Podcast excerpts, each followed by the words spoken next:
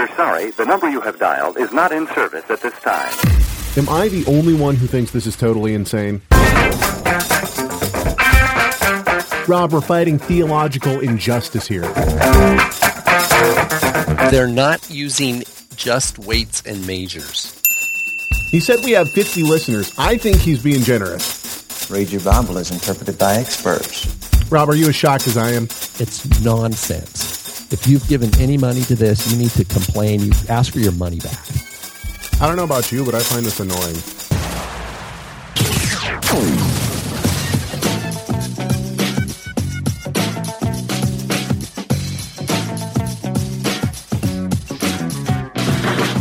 What up, and shalom. Welcome to the Rob and Caleb Show. Uh, my name is Caleb Hegg. With me, as always, uh, Rob Vanhoff. What up, Hoff? How's it going, uh, brother? Shalom. Nice to see you. Hey, thanks, man. It's nice to be seen. Yeah. Uh, for those who might not know, I have spent the last 12 days in Manila, Metro Manila, the Philippines. Uh, and I don't know why. I should say this. Uh, For some reason, we're getting this loud hum. I don't know if people can hear that or not. Anyway, That's um, the, that's you know how Yeshua says even the stones would cry out. I think your, I think your uh, laptop's crying out. Uh, yeah. Well, uh, that just means I got to turn up my sound every time I want to use my soundboard. Oh well. Uh, let me get back here. Anyway, so uh, I've been in uh, Metro Manila at the APMF 2016 uh, regional conference in Metro Manila, What's APMF? the Asian Pacific Messianic Fellowship. Cool. Yeah. Uh, founded, I believe, by Roger Walkowitz. Roger and Naomi Walk- Walk- Walkowitz. Uh, great people. And it was good to see them again. They're, uh, they live in Florida, but they fly out to, they're in the Philippines a lot. They have their own apartment there. Really, really nice people.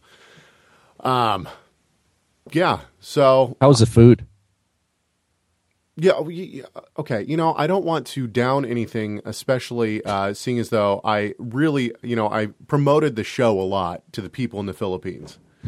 Um, it's not that it's not that uh, the food was necessarily bad. It's that uh, I'm not a huge fan of of Filipino cuisine in general.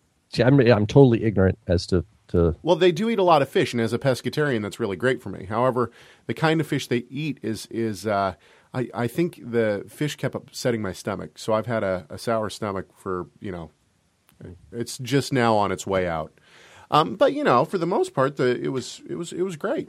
Uh, and a couple of times they took us out to uh, to some buffets, and and I gotta say, the sushi. Yeah, I'm a I'm a ahi tuna kind of a guy, and uh, there was plenty of that.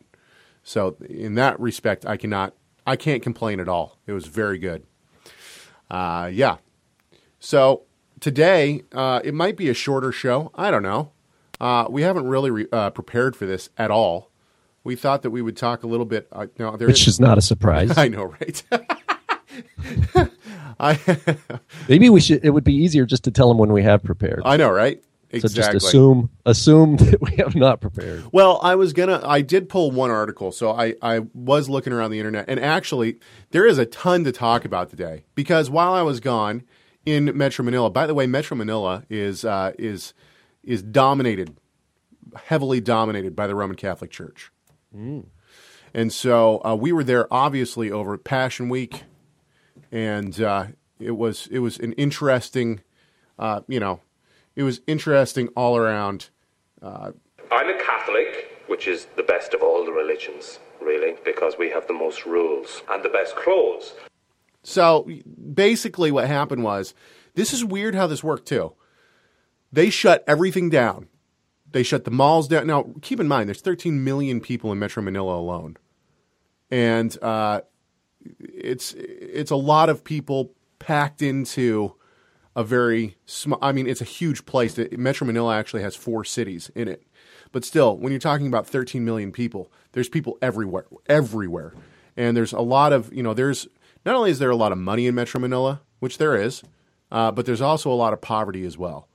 Um, you know, and so you have these uh, extreme cases of poverty within uh, Metro Manila. And because of that, just like any overpopulated city, and I'm not trying to down on Metro Manila, you know, some of the other parts of the Philippines is absolutely gorgeous and just wonderful. But uh, Metro Manila is overpopulated. Overpopulation obviously brings, uh, you know, sanitary issues and, uh, you know, not enough bathrooms and all sorts of issues like that. So there's a lot of interesting smells. There's a horrible amount of, uh, of pollution. Uh, so there's smog everywhere. And uh, since it's, you know, like not, it was like 95 degrees and, and humid, it feels like all of that the pollution, the smell, everything is kind of sticking to you. That's you know because you're sweating constantly. Um, but the place that the conference was at was actually really very nice, and and uh, and the people. It, it, it's a little uncomfortable to be honest with you because all the people in in uh, in Metro Manila. I don't know if it's because I'm white, you know, and uh, obviously stand out in a crowd there or what, but everyone is just super nice. Everyone calls you sir. Doors are held for you. Uh, elevator buttons are pushed for you.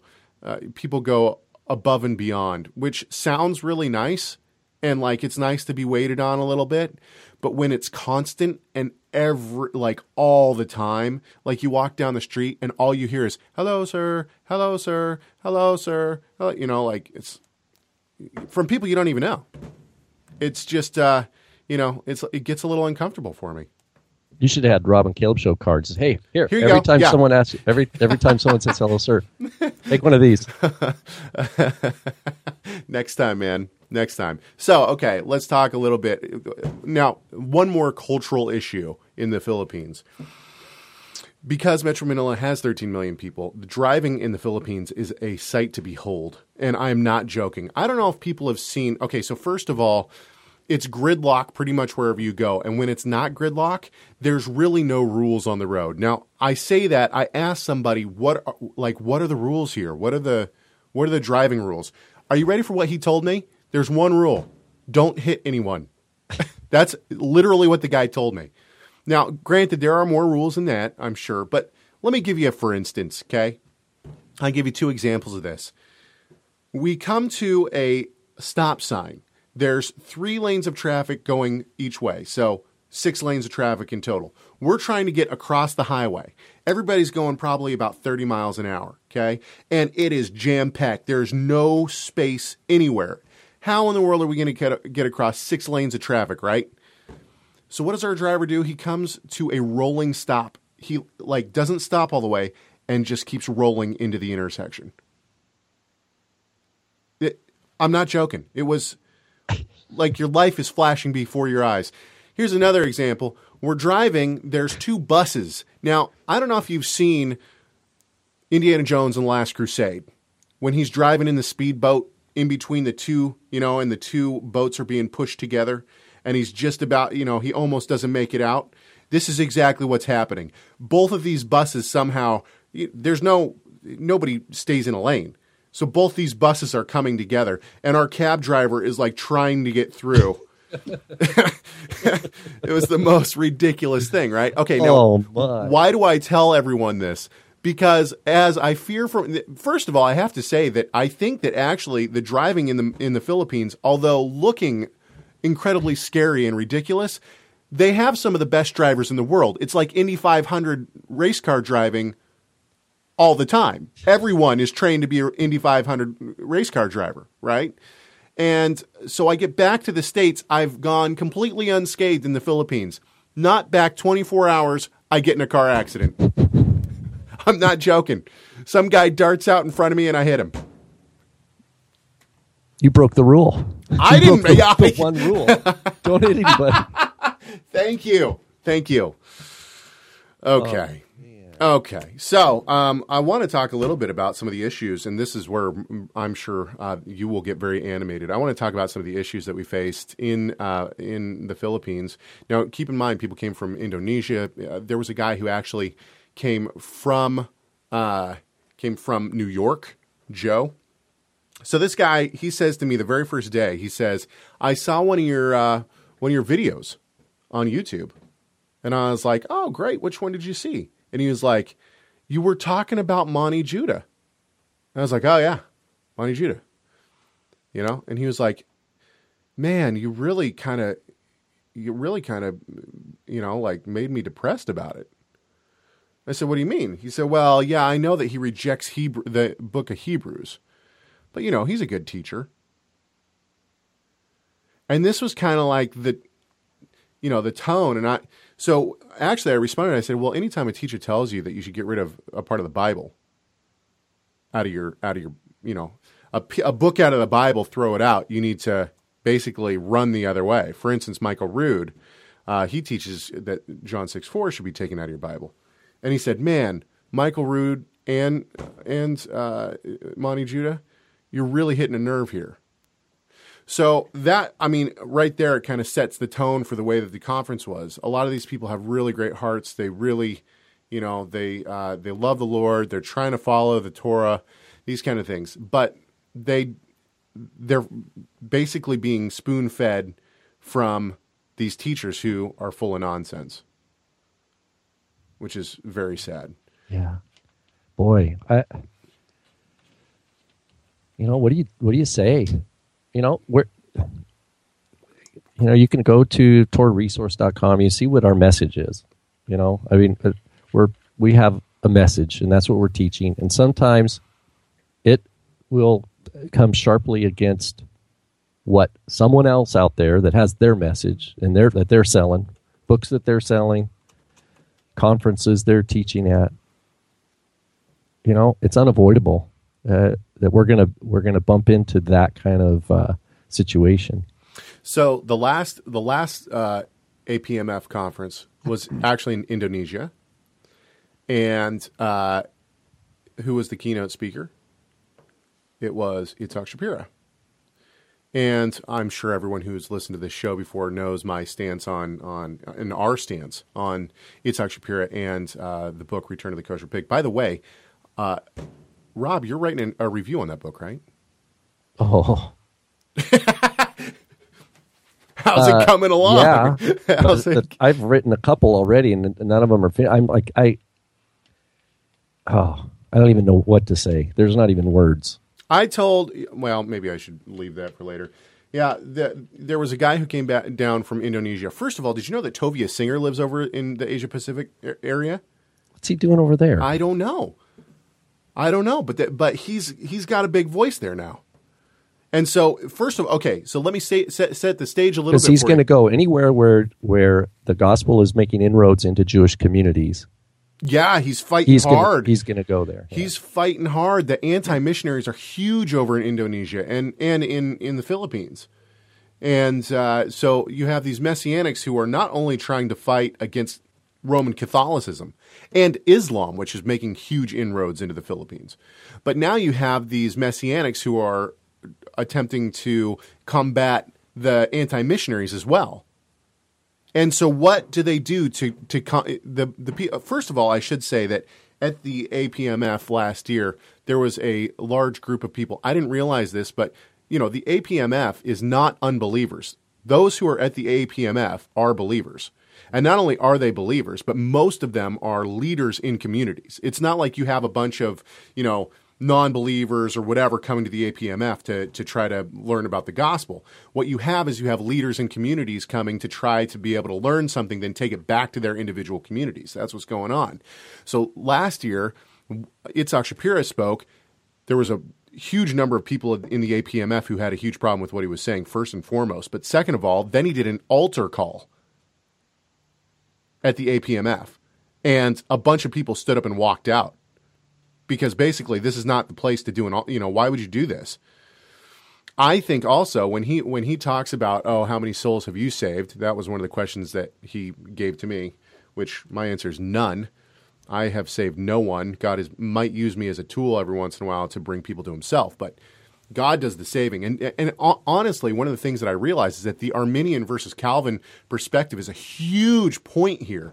And this is really where the lines the lines diverge. And I'll tell you about that in a few seconds. But um, you know, when he talks about saving souls, he's talking about these altar calls that he's doing. He's doing these altar calls. Um, So there was one, you know, so these these uh, these believers who are trying to now combat the uh, the anti missionaries. How are they trying to do it? They're using Return of the Kosher Pig.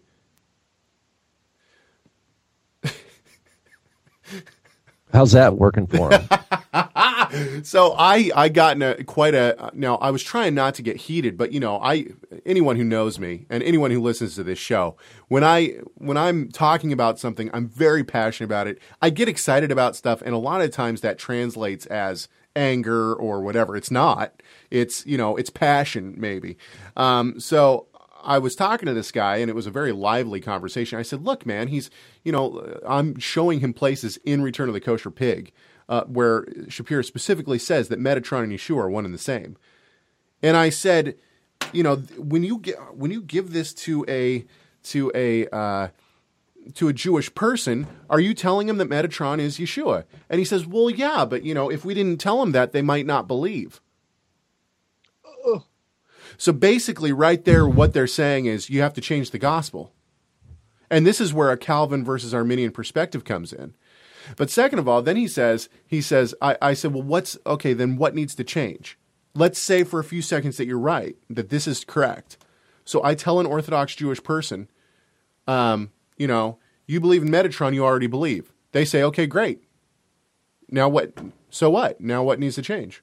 I already believe. Right?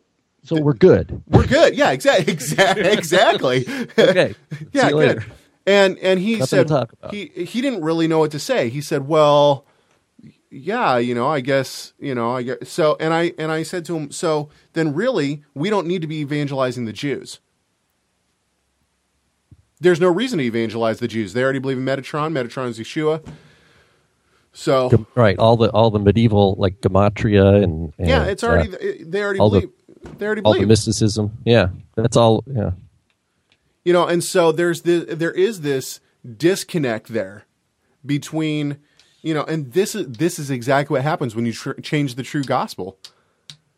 It was really really sad you know and so we tried to we tried to you know set some some people straight on that. I spoke the first three lectures that i gave was basically on that was basically on uh, you know a history of of rabbinic literature and uh, then basically should we share the gospel through the rabbinic literature should we use the gospels instead and obviously i think everyone would assume that my conclusion was that we should be using the gospels not the rabbinic literature to try to bring the jewish people to the messiah so then another question that was given to me, this I mean, it was like they were hitting all of our old shows. I I just kept saying, you should be listening to the Rob and Caleb show. We've already talked about this. One lady came up to me and she said, "Okay, you said that there was only one way to please expand on the statement, Caleb. What statement? Uh, you should qualify that statement. How does presenting a false gospel play into Arminianism? Okay, uh, let me okay, let me let me clarify that statement for everyone. The reason that it plays in is because they basically what he's saying is if you don't change the gospel to say that Metatron is Yeshua, we might not you might fail in in converting a person to Christ. It, the Orthodox He Jews might not believe he might not believe if you don't say it right. If, if you, don't, if you don't if- use the right. if you don't sugarcoat the gospel, if you don't make it palatable to the Jewish people, then they won't believe. That's an Arminian view. and that's and like you said about the altar calls and the the question of how many of you saved you know it's it's really coming from a position of someone who thinks obviously with their book that i he I'm even says in the book he says unless these unless we can present yeshua this is my paraphrase but this is what he's saying unless we can present Yeshua as a chassid, as as like um, who uh, you know, and using all these things like Metatron and gematria and the Zohar and all these things. If we can't do that, they're not going to recognize who Yeshua is. yeah, They're exactly. gonna, they're not going to recognize the Messiah unless we can teach him in their mythic system. This is good. Let's keep going on this. Look, the problem with this is that what this does is it puts it into I'm the one doing the saving. And it, it takes out the Holy Spirit. The working of the Holy Spirit is what brings people to Christ, not me. And not only that, but if I don't do it, if I say something wrong and the person doesn't accept Christ, guess what? if they're truly saved according to a Calvinistic perspective, it doesn't matter. God will use means to bring them to himself no matter what. I might be that means or somebody else will bring, be that means, but that person will not be lost. However, according to the Arminian perspective, if I don't sugarcoat the gospel the right way, if I don't if I don't make it palatable to people, then they could be lost, and that's my fault. In other words, it's it's my work that might bring a person to or push them away from Someone the gospel. else's salvation absolutely depends, Depends upon on- whether you do it right or not. Exactly. And that's the problem. Whereas a Calvinistic perspective would say, no, not at all. It doesn't matter what I say or do. If someone is saved from the foundations of the world, God is calling them, and through some means, they will come to the to the true belief and true faith in- God. That's what I mean by that. Right. And And s- and, just so everybody knows, that does not that does not exempt disciples of Yeshua from the command to make disciples. No, of course not. And not Right, only that, okay. but but it, but we have to remember that we might be that the means that God wants to use to bring people. And what is that place? We we went through Purim while I was gone. What was that place in, in Esther where he said where it says something like, uh, "If you don't, if you don't, if you stay silent, then I'll uh, then I'll make my I'm paraphrasing obviously. I'll make I'll make this work through other means, but your house will be, you know, your house will be shamed or whatever." You know what I'm talking right, about? Right. Esther says if even if I if right, God's going to deliver his people. Exactly. Yeah.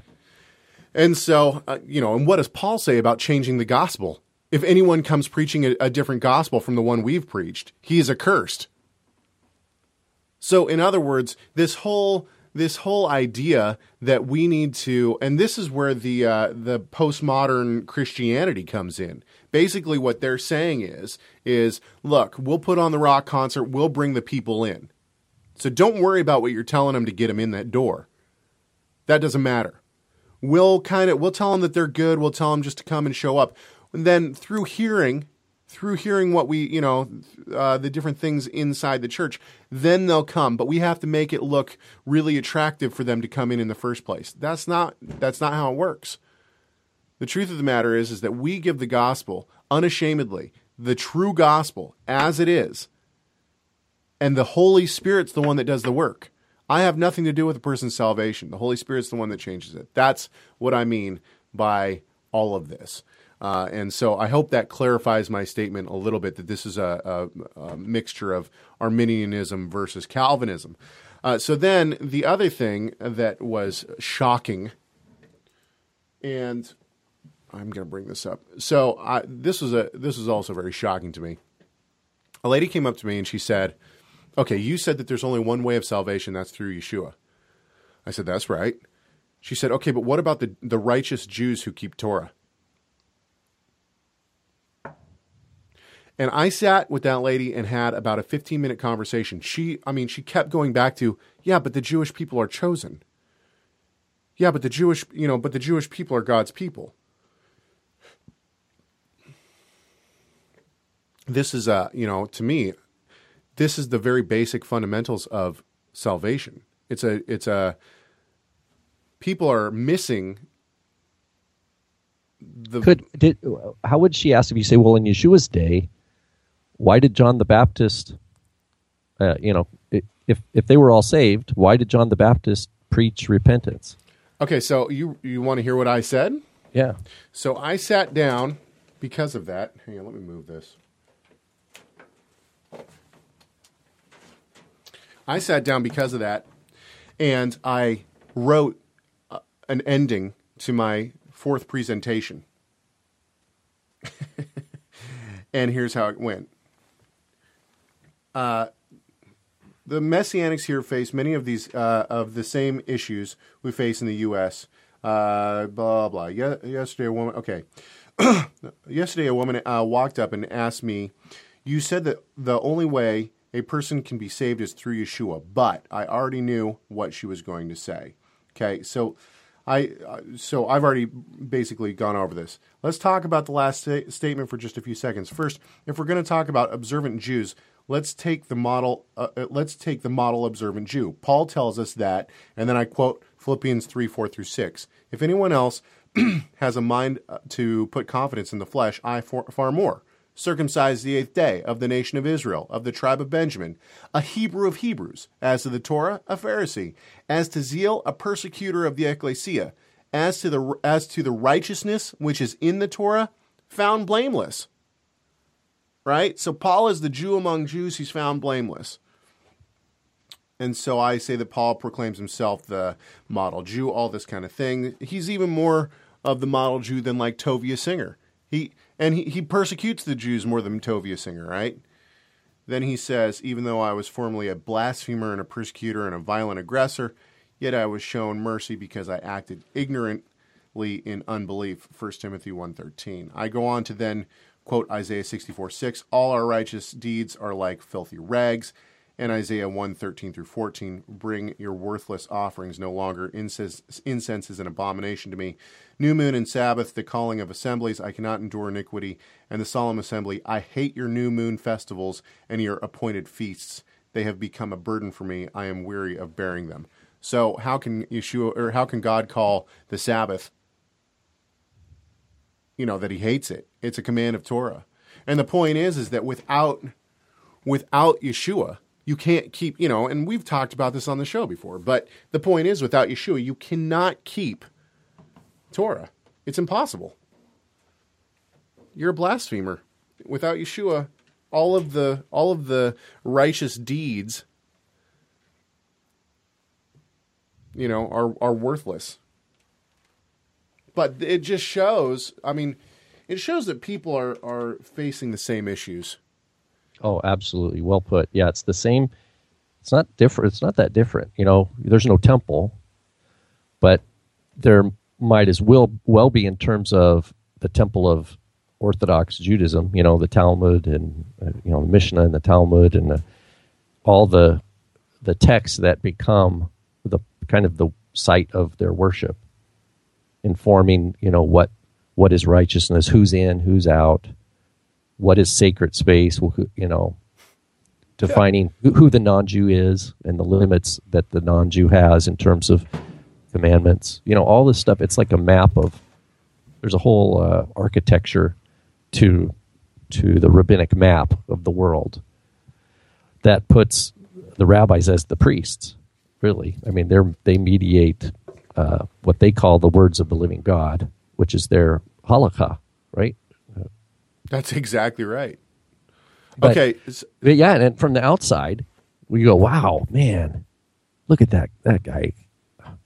Man, he must really love God, you know, because he's like outwardly he looks like he's the perfect religious guy. Maybe not as good as the Catholics who have the best clothes and the, the most rules. we should we should have Gary on sometime. He posts like full Bible passages in the chat room. Why, why, when we get when we get on a topic that Gary likes, whew, watch yourself. Okay, there was a, one of the verses real quick was the one about Paul says that he was a blasphemer. Correct. Yeah. First Timothy. First Timothy, and he did it in, in unbelief. Yeah. And, but he was shown mercy. So, and that ties us back to Romans 11 that our job is not to be condemning of those who are, uh, you know, pious Jews who don't know the gospel. Mm-hmm. Why, you know, we're, we're, to be merciful. Um, but when we get to people who are preaching a message that they're out out there teaching, they be, they put themselves in the wolf category. Uh, you know, they're trying to actually distort and steal away sheep. That's our job is to defend Yeshua's flock, and He equips us to do that. And that's where it can get, you know, in worldly terms, it can look kind of ugly. But we that's where the, the there's a battle there. But that doesn't mean we cease having mercy. It's Just like Paul was shown mercy, that we too have to remember that, and that we we are attached, all of us, everybody who's part of Yeshua is attached through faith, right? And it's nothing that we've done. There's it's not like I did something. and God said, "Oh man, Rob's awesome. Look at what Rob did, man. I think I want him as part of my." no, no, that's totally backwards. It's it, there's nothing in me that that is desirable, other than God just chose to love. Right? That's that's it. And it's that simple. And uh, we have to remember that that's our anchor. That's who we are in Messiah. Is we are we are grafted in, by faith. And if we, uh, you know, if you start thinking boastfully, that's what that warning is. It says, look, you don't, you have nothing to boast against somebody else. You know, it's by faith that you're uh, part of God's kingdom, not by any any fancy moves that you've made. So, uh, what was I going to say? One last thing. I was going to say one last thing before we moved on. Um, basically, I should say that you know one of the what I taught on in the in the main conference. There was actually two conferences, but the main conference what I spoke on was uh, the formation of the Bible. I wanted people to have a, a understanding of how we ha- how we came to sixty six books in our Bible, and to know that this was the inspiration of God. Um, so I went through the formation of the Tanakh and the canonization of the Tanakh, then uh, the Apocrypha, why we don't keep the Apocrypha in the Bible. And uh, then I went into the Apostolic Scriptures, more, more, specifically the Synoptic Gospels, then into Paul and the Apostolic Scriptures as a whole, and into the formation of the canon of the Apostolic Scriptures, into the uh, the uh, councils in the uh, third and fourth centuries. And then uh, I went into the formation of the English Bible, the Reformation, and uh, Tyndale, Tyndale's translation, Tyndale Bible into the uh, into the King James Version Bible, and then Eastern to Western texts, the different codices, including uh, Vaticanus and Sinaiticus. Uh, so that was basically the main conference. I took four. That sounds like fire hose. It was, and I took I took uh, four lectures. So I uh, I took two lectures. Uh, I took one lecture that was an hour and a half, and I took three lectures that were an hour apiece. So I spoke three and a half hours on that. And at the end, I basically had to scrap one of my slides, and I was rushing because I I put this last I put about uh, you know eight slides in at the end to answer the question, I you know basically I went from from okay, now you know that this is the uh, now you know that this is why I believe in the sixty six books. Now let's take an issue like can you be saved outside of Yeshua? So that lady's question I integrated into the end of the you know, and I wrote that right there on on the spot basically before before my lecture. Uh, to to try to combat that. So that's what I did. Anyway, so uh, being out of the out of the the the chair here, for uh, several weeks has has lost my I've lost my edge. I don't know what in the world I'm doing. Uh, you got your gematria ready here? You've uh, got edge. Oh yeah, I was I was starting to feel neglected. Well, like uh, unloved. Don't feel neglected. Let's uh, let's just do it. I and I have to rem- I have to be reminded, Caleb. I think this is show 118. That is correct. Okay, cool. Show right. 118. Here we go. It's Rob's gematria. There it is. What do you got for me? Show 118. Woo. I've got I, have got a few good ones here. One is Kisei Hakavod. Kisei, like throne, Hakavod. So like the throne the throne of glory. Oh yeah. Throne of glory adds up to 118. Another one, Yod He Vav He Elohim. If you put the Vav in Elohim, if you spell Elohim uh, Aleph Lamed Vav. Where, hey. do you, where do you get this stuff? Do you have like a, a gematria generator? Heck yeah. Here's another one. nice. Meyuchadim. Mm-hmm. Meyuchadim. Special ones. We're special. Meyuchadim. But the last one I, I really like here is uh, lo le'achol, not to eat. Not to eat. So you can figure that out on your own. You know the spiritual significance of these, uh, but uh, that's that's our gematria words for show one eighteen. Show one eighteen. All right, we good? That's, that's it. it. You're a legend in your own mind. Your mom goes to college. I think that view is headed for a deep mischief. Loudmouth and the All right. Well, so uh, yeah, the Philippines is good. You know, I I hope that you know there are some really great great believers over there. There is, uh, you know, and and uh, their worship, man. I'll tell you what. If I think, I don't know, their their music was so loud. they would play this music and it was it just blared. It was so loud. It was unbelievable. And they, you know, You got people from all over. It was just, it was just a good time. It was a good time all around. And I, I would say there's probably a good 150 people at the big conference. Wow, that's great. Yeah. So it was fun. It was it was good, and uh, we we had a good time. You know, I, I know my dad is is uh, he gets very tired and leery of. My dad taught a lot, and he taught a lot of stuff that uh, he's taught before. I think everything that he taught, he's taught before. But we got some things videotaped. Uh, you know, like he did the "I Will Build My Ecclesia." He did parts of that again. Oh, good. I think he did four sessions on that. So he did interpreting the Bible. I think he did three or four sessions on that. So these are all things that obviously we'll try to try to get out for the for the people. Um, so basically, uh, yeah, I thought it was good. Uh, big shout out to everybody who was at the uh, APMF 2016.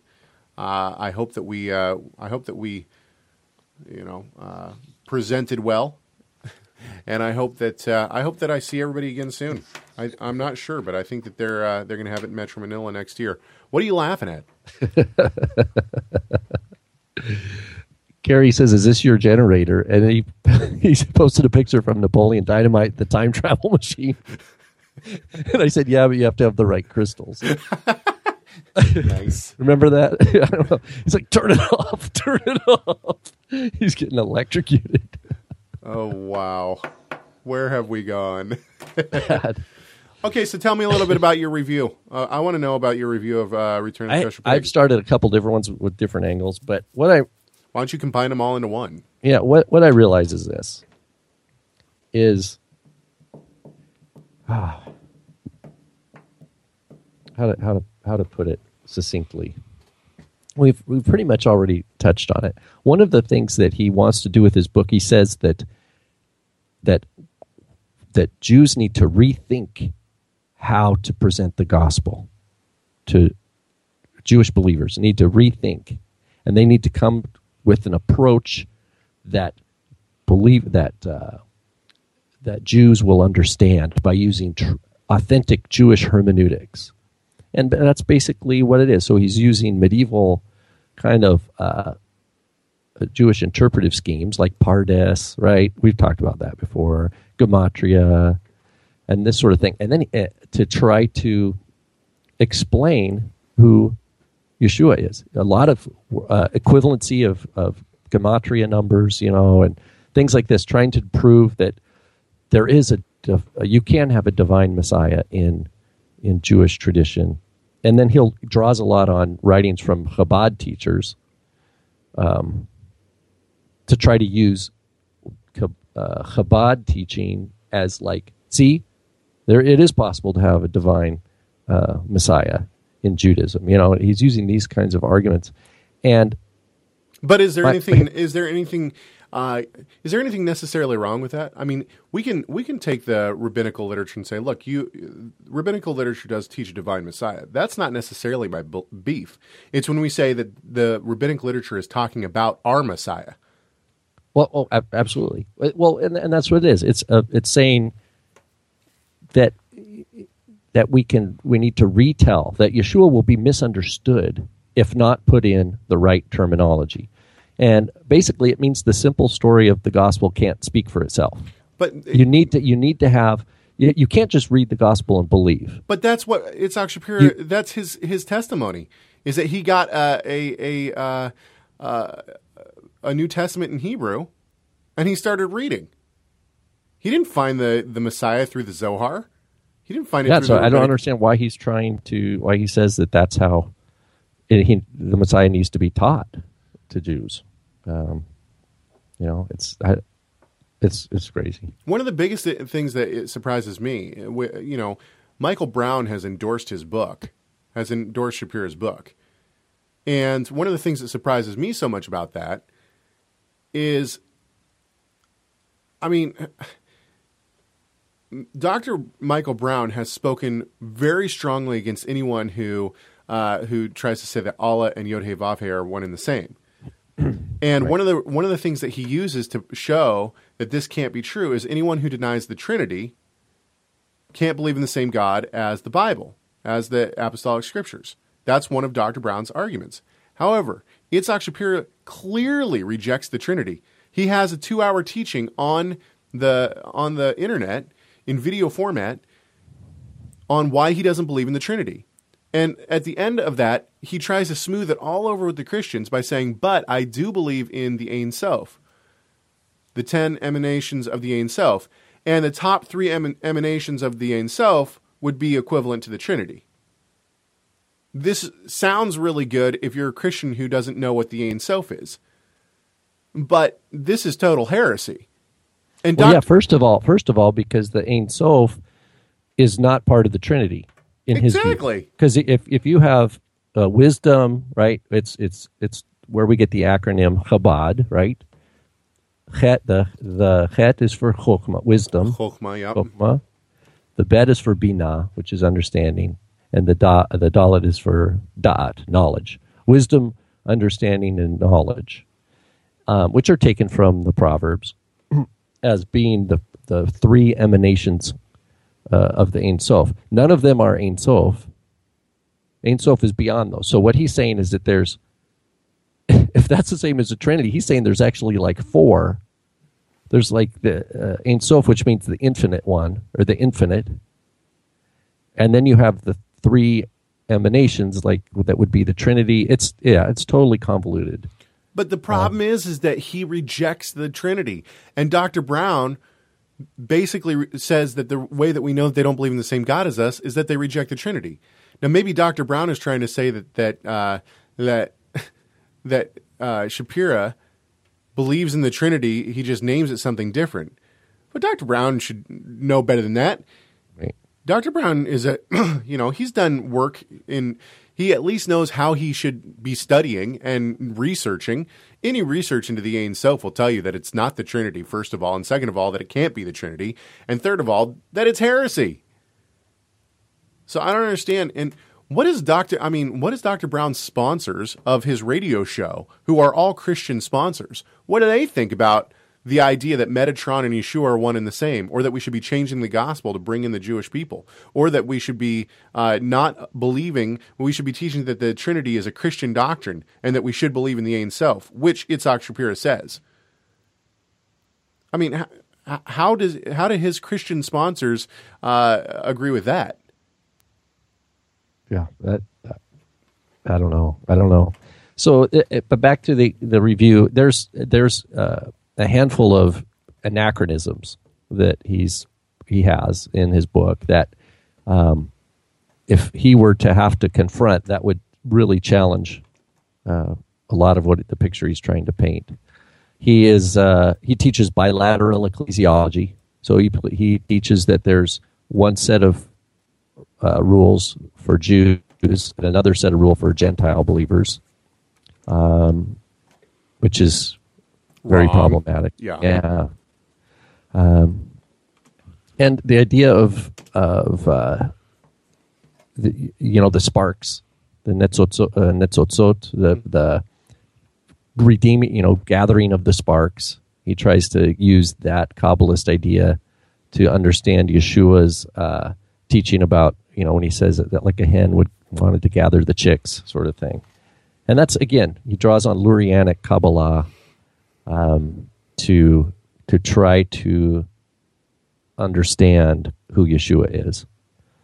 Um, but really, he ends up he ends up you. He's not just using Judaism largely; he's highly dependent on Hasidism, as it emerged in Chabad specifically, Chabad Hasidism, and and he's basically saying unless we can teach Yeshua as being as fitting into the worldview of the Chabad uh, early Chabad teachers, then then it you know we're not going to get any traction among uh, among Jewish believers. Or uh, uh, sorry, we're not going to get any traction among Jewish believers in Chabad, not believers in Yeshua. Yeah, of course. Um, yeah, it's it's crazy. Okay, so let's shift gears. I got one more thing here. Um, so I thought that this was connected to someone in the MJAA. It's not actually. This from Charisma News. Now, I should say that uh, that Michael Brown has written for Charisma News, I believe. I also know that uh, what's his name? Uh, Ron Cantor of the MJAA has written for Charisma News, you know, and which is not surprising. All these guys are big into the charismatic movement, and uh, and really, let's be honest, Messianic Judaism. Uh, or messianic faith, whatever you want to say, in the 70s really boiled out of the charismatic movement. So uh, the messianic faith does owe something to the, the charismatic movement to for the steam that it you know was given. Um, but uh, the name of this is it's not just Times Square. Actually, let's see here. That's not the one I want. Um, hang on, let me pull up a different one. I think it's this one.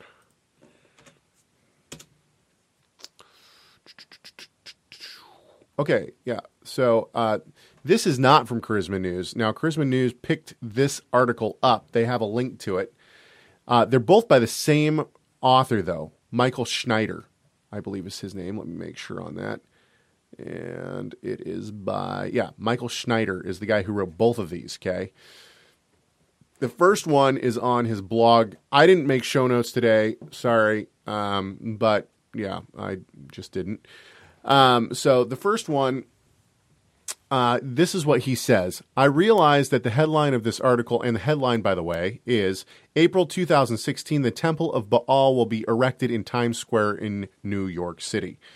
Uh, he says, I realize that the headline of this article sounds like it must be false, but it is actually completely true. The Temple of Baal, also known as the Temple of Bel, was a world famous landmark that was located in Palmyra, Syria. In August 2015, this temple was destroyed by ISIS. All this is true, uh, was destroyed by ISIS, and most of the world recoiled in terror at the loss of a cultural heritage site or I don't know if it was a cultural heritage site that they recoiled at. I think it was the idea that uh, this this was an ar- archaeological find which uh, shed light not only on the Assyrian uh, temple worship in that time, but also shed light on biblical. Uh, aspects of, of what's going on in the Bible, right? So the Bible talks about uh, about these kind of things, and and now we have an archaeological site that proves the Bible to be true. Uh, so I, I, think that that is more what uh, the world recoiled at rather than an, a cultural heritage site. Anyway, uh, I'm going to go on. In an attempt to preserve history, quote unquote, preserve history, two exact replicas of the 50 foot arch. This is important. The 50 foot arch that stood at the entrance to the temple will be erected in April 2016 in Times Square in New York City, and the Traf Traf- uh, Trafalgar Square in London. Sorry. Needless to say, a lot of people are quite disturbed by this. I okay. I didn't. I'd never heard anyone be di- disturbed by this. Uh oh, I lost sound. Hang on.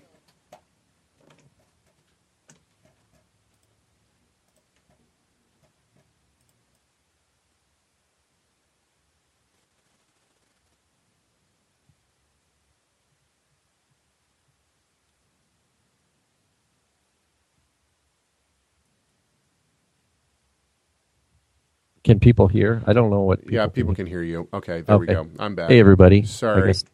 Caleb. Sorry, that was my bad. And uh, of course, my uh, my computer wasn't working either. Okay, so here we go. I'm back. Um, so I hadn't heard of people having this huge outcry, as this gentleman uh, states, but maybe they did. In ancient times, child sacrifice. Uh, uh, okay, yeah. In ancient times, child sacrifice and bisexual orgies were common. Pardon, uh, part. This is not me. I'm sorry. I maybe I should have censored this better. Uh, common practices at the ba- altars of Baal, and now uh, we are putting up a monument of worship to this false god in the heart of our most important cities. I have a problem with that statement. We'll get back to it. When I first came across as, it, as if as if Times Square was uh, was all without this.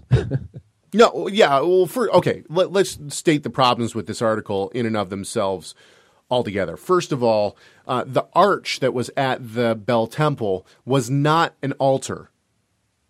no, an arch can't be an altar. Yeah, and not only that, but it it it doesn't represent uh, child sacrifice or sexual immorality. Uh, what it represents is uh, that ISIS is uh, being jerks, and that they're destroying uh, things that uh, shed light on biblical truths. And not only that, but on ancient ancient religion and culture. Now, granted, should we tear down the high places? Absolutely, and I and I'm all for that.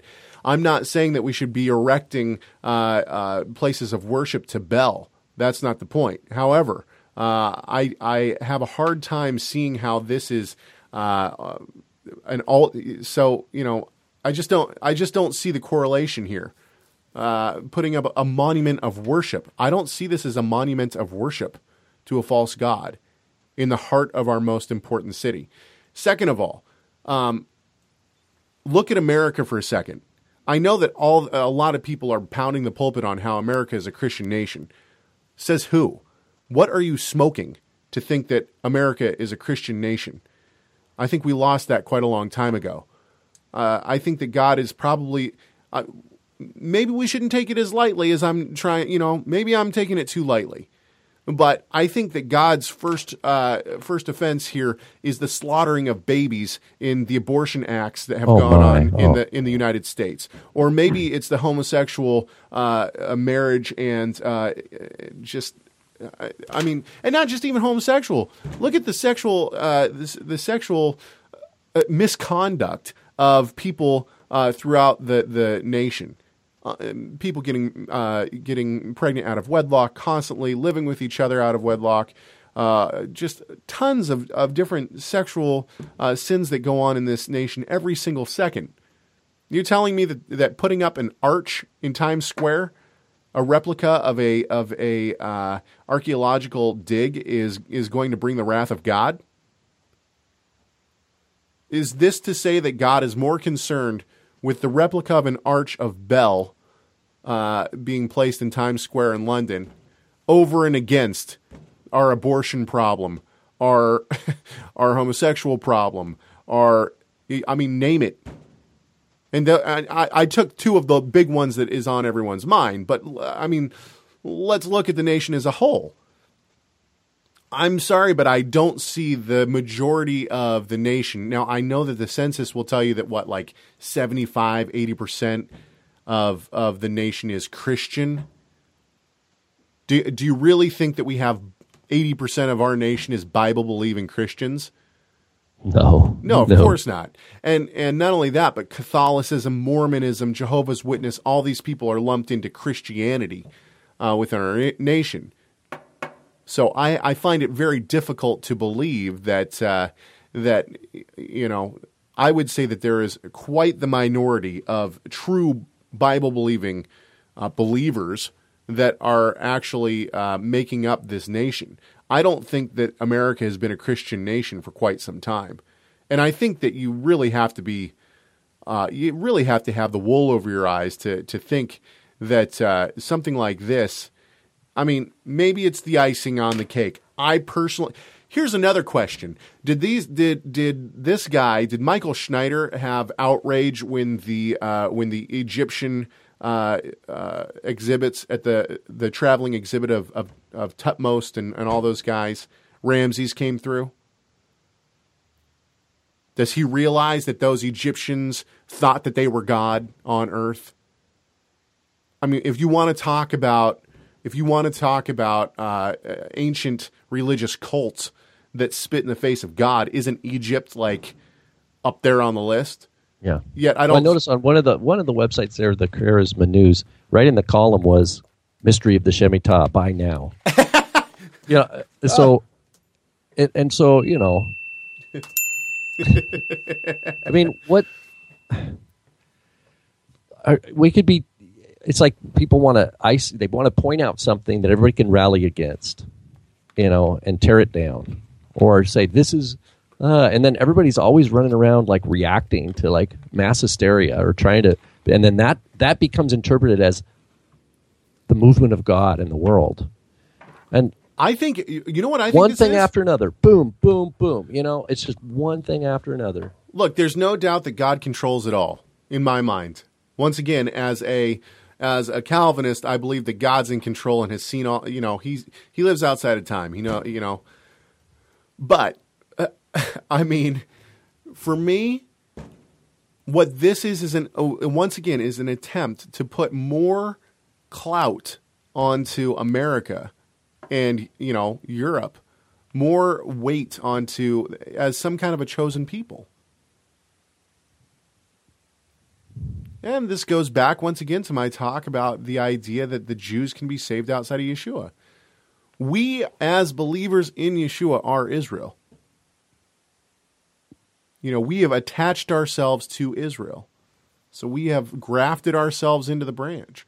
And not everyone whose father is Abraham is, you know, is Israel. Not everyone's father who's Israel is Israel. So the point is, is that is that uh, you know just because you have a bloodline or heritage doesn't do anything for you. Like John the Baptist, Yochanan Hamatbil, what do you say? He says, "Don't say we have Abraham as our father, because God can raise up sons from these stones." Yeah, exactly. You know, it it it's God who changes the heart. He changes the the stony heart to he gives us life. That's a good bad band name for you, Stony Heart. Stony Heart. all right, I'm done. That's all I got. Anything else, Rob? Uh, well, I wanted to hear a little bit about. Did you talk about Jewish mysticism at all? Yeah. So basically, what I did was I talked about. So I gave an overview of of, um, well, I got to think of exactly what I did I. You gave. I mean, did you pull on some of what you presented last year at, at a conference? Yeah. So basically, what I did, yes, I did. So what I did was I gave an overview of the formation of the Mishnah and what the Mishnah was, then a formation of the Talmud, what the Talmud was, formation of the Zohar, what the Zohar was, into the you know uh, the uh, Sabbatai Zevi, and into uh, the Baal Shems, and then obviously the Baal Shem Tov, into Hasidic Judaism, and that was just a, a an overview. So I had a, a lecture, I think, for an hour, maybe it was an hour and a half, on that, and then I went back. So my my next two lectures, I went back. I looked at the Mishnah the Talmud and the Zohar a little bit more closely and some of the things that are taught within those books to basically ask the question should we be uh, giving the gospel through these books? My answer was there's nothing wrong with sitting down and, and studying different works like this. There's nothing wrong with. Uh, right, absolutely nothing wrong. Right. Yeah, of course. There's nothing wrong with, with looking at these books for, for historical value. And there's nothing wrong with uh, taking these books and showing an Orthodox Jew, okay, well, it says this here and it says this here. So we know that Judaism, you know, Judaism, I'm putting quote marks around that for those who can't see me, Judaism or Judaisms accept this as doctrine. Is that right? So, you know, pointing out different maybe uh, contradictions or uh, things within rabbinic literature. These things are all fine to do. And I brought up the idea, the the example of me, pardon me, me uh, going down to Utah to talk to, to Mormons. What did we do? We took out the Book of Mormon, we took out the Pearl of Great Price, Doctrine and Covenants. We could show the Mormons, well, did you know that you actually believe this or that your books teach this? So we're showing, you know, what what Judaism says. But then you go to the Bible and you say, but this is what's actually true. You don't go to the Zohar and say, and this is what's actually true. Exactly. And that's the difference. Uh, that's the difference between what Itzhak Shapira is doing, and I named you know I named Itzhak Shapira because I knew that he had been uh, with those people, uh, you know, the previous year, and I knew that some of them had been uh, had been really taken with uh, with some of what he was saying. So, um, you know, and basically that's what I was trying to do was trying to shed light on no, don't don't be don't be snookered into believing that this is how we share the gospel with the Jewish people. Share the gospel share the the apostolic scriptures. Show show them what what Yeshua said. Show them what Paul said. So that was my first the first three lectures. That was in the smaller uh, that was in the smaller uh, conference. There was maybe 35, 40 people at the smaller conference. I'd say maybe fifty tops. Um, so it was uh, much more intimate and uh, boy, know, but I could just see people just trying to you know taking notes like crazy and trying to like that's a lot to digest. I mean, especially you after you've also traced basically the history of the church. You know, it's like you do. I mean, that's a monster uh, presentation there. Well, well, yeah. So uh, the so the history of the church was actually after all that. Um, oh. But the, but here's the thing: is that you know I and I realize this not just about the Philippines, but maybe about uh, you know about our teaching in general. I realize that a lot of what we said probably went over the heads of the people there. Now, granted, there is some language barrier there. Uh, a lot of the people, uh, English is their second language, not their first language. So there's that. But even the people who, you know, obviously spoke perfect English, I think that some of the concepts for some of the people were kind of over, you know, I think that we as messianics and we as people, maybe teachers who have been in the movement for a long time and taught a lot of this stuff and been immersed in all this stuff, we just, we forget that a lot of people are still on a very basic level. You know the deity of the messiah the the formation of the bible and can we trust our bibles? These are things that you know maybe i take for granted because i've been talking about them for the past five six seven years. Um, you know but for a lot of people it's just this very basic you know can we be saved if we don't have yeshua? To me that's a very basic thing that everyone should understand but it's something that needed to be addressed there. And so I think sometimes we we forget how uh, you know that we need to go back to the basics and back to the foundational core beliefs of the faith, and that sometimes those things aren't understood by the people we're teaching to. You know, it's not just it's not just a phrase here like halacha. Like, do you understand the word halacha? A lot of people said no. Okay, so I have to explain halacha. But when I was explaining halacha, because that was that was literally on the first day, and one of the very first things I asked was, "Do you understand when I say the word halacha? Do you understand what I'm saying?" And about half the room said, "No, we don't understand what you're saying." Um, but it wasn't until you know the fourth day that I realized, okay, yeah, they might not have understood what halacha meant, and I can understand that. But they don't, you know, all, some of these people, not all, a lot of those people, a lot of the people at the conference were were advanced in their studies. You know, there were some students from Torah Resource Institute and whatnot that were there as well. Um, but other people uh, at the conference, some of them didn't know the very basics of the gospel. Can we be saved outside of Yeshua? Can Torah observance save us? You know, these are things that I think. You know, can we eat food that uh, that's halal? I know that's a bigger issue, but uh, you know, I mean, some of these things are just issues that are, you know, what I would consider very foundational, basic issues. So, Wow, that's really cool. So these videos are going to be is that on your list for this year now to go through and edit? yes, and actually, we don't have any more conferences until family camp. So, um, we can I can hunker down and try to get some of these teachings uh, actually put out quickly. I hope. so, all right. Anything else there, uh, Rob? I just had an idea. We could have a uh, have a Torah resource conference in Spokane sometime. Yeah, we totally should. you set it up, man. have have have certain students come and give presentations also. That'd be great. Like our buddy Andre. Come on down. Except he'd go by his rap name, Iconoclast. His rap name. Is with Iconoclast Z from the Great North. Oh no. Okay, I'm turning on the end music because this is going right. into a weird place. Thanks, Caleb. I, that was good. I was looking forward to just hearing kind of your thoughts and impressions on the coming home. Yeah, I had a great time, and I hope that everybody else did too. Um, we're back. We're back on the air. So hopefully next week we'll have even more people in the chat room and uh, more people realizing that we are back. Uh, until then, give us an email, chag at TorahResource.com, or vanhoff.